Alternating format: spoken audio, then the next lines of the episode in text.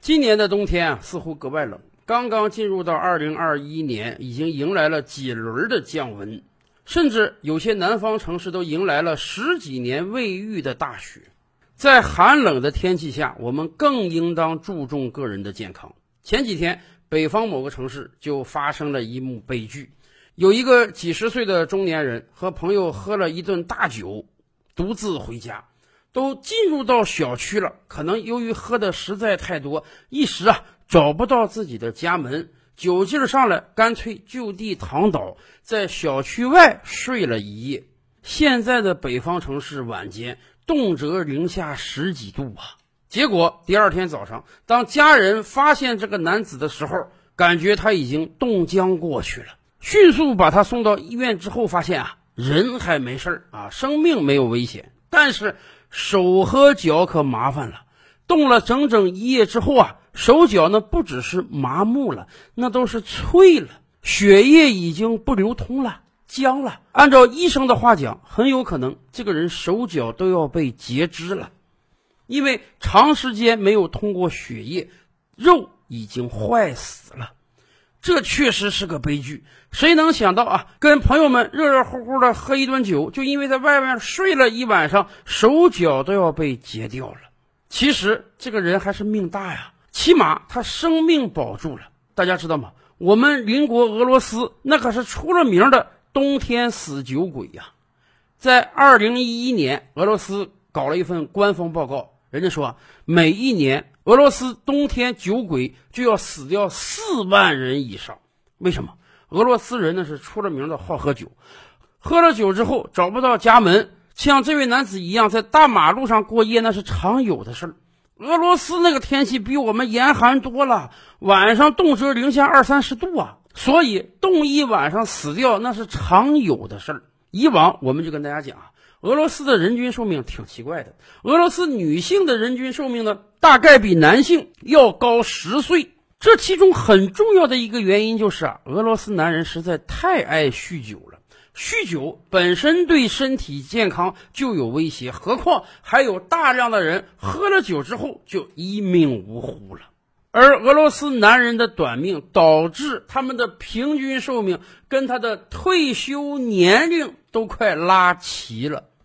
这个北方的男子因为喝了一顿酒，就面临四肢截肢的风险，家里人当然是非常不满的。一方面怨恨这个男子怎么这么不爱惜自己的身体，而另一方面家人的怒火当然是冲向跟他喝酒那些人的。通过小视频我们就可以看到家人有多么的悲愤，我们也可以预想未来这一定又是一场官司。而马上就到年终岁尾了，虽然今年有疫情影响，但是相信出来聚聚将是未来很多城市每天每时每刻都在上演的画面。那么到了年终岁尾，我们真得老生常谈，再给大家提个醒了，喝酒一定要注意呀。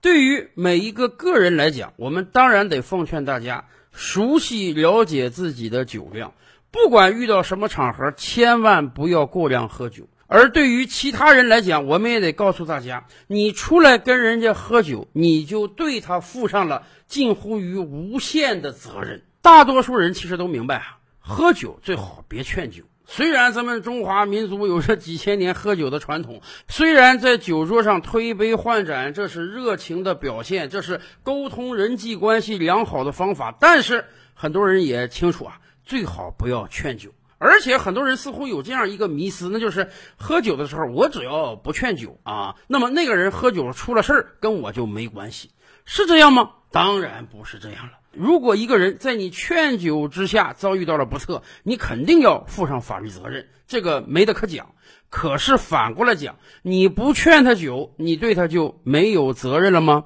不是的，当然有责任。以往已经出现过多个法律判决，所以我们提醒大家，只要你跟这个人喝酒，你就有责任。首先讲啊，对于饭局的组织者来讲，你的责任肯定是相对大一点的。饭局的请客者，或者说婚宴呀、升学宴啊这种大型活动的组织者，你在组织这个宴会之前，你就要考虑到第一，喝酒不要过量。第二，如果真的有过量的人，一定要有专人妥善照顾这个人。而反过来讲，有一些饭局没有明确的组织者，那么每一个参与这个饭局的人对他人都负有近乎于无限的连带责任。哪怕在这个饭桌上你一滴酒都没喝，如果有人因为跟你喝了酒而遭遇到不测，你等着吧，一定会有家属起诉你的，而且你很有可能要赔上一笔钱。所以有经验的朋友们都知道，只要你参加一场饭局，临了结束的时候啊，你一定要仔细观察一下每一个离开饭局的人，有没有哪一个人有这个饮酒过量的苗头。说实话，能跟人在一个酒桌上喝酒，那起码也是朋友了，咱们也不希望人家遭遇不测嘛。因此，如果你真感觉哪个人喝多了、喝大了，那么真得好好照顾他。什么叫好好照顾？有条件的话，最好把他直接送回家里，交给他的家里人照顾。像我们开篇说的这位大哥，他的朋友可能也把他送到家里了，只不过啊，就差一步，就给他送到了小区里，没有把他亲手交给家人，结果不就酿成了这样的悲剧吗？他的朋友未来一定会负上些许法律责任和赔偿义务的。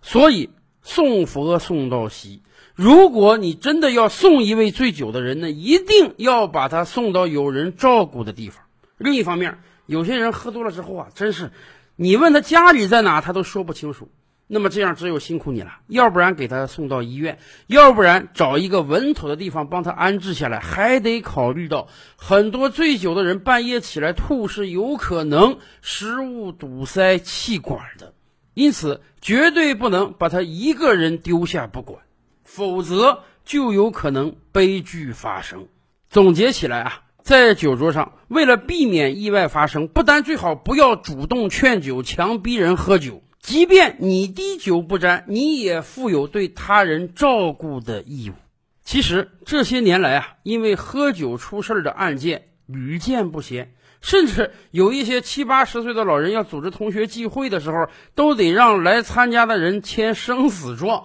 告诉家里人啊，啊，是我主动要来参加这个聚会的，因为参加聚会出现任何意外，我绝对不向我的同学们要求赔偿。然而，熟悉法律的朋友们都清楚，其实这样的生死文书没有太强的法律效力，真出事了，人家家人该索赔还是要索赔。没办法，谁让对于很多中国人来讲，喝酒是吃饭必须的行为呢？而我们又赋予了劝酒太多的社会意义了，所以谁都明白，在酒桌上喝酒，那不是喝酒那么简单的。既然喝酒不简单，那么我们就得给每个人提个醒，照顾醉酒的人，更是每一个酒局参与者的必须呀。照理拍案，本回书着落在此。欲知大千世界尚有何等惊奇，自然是且听下回分解。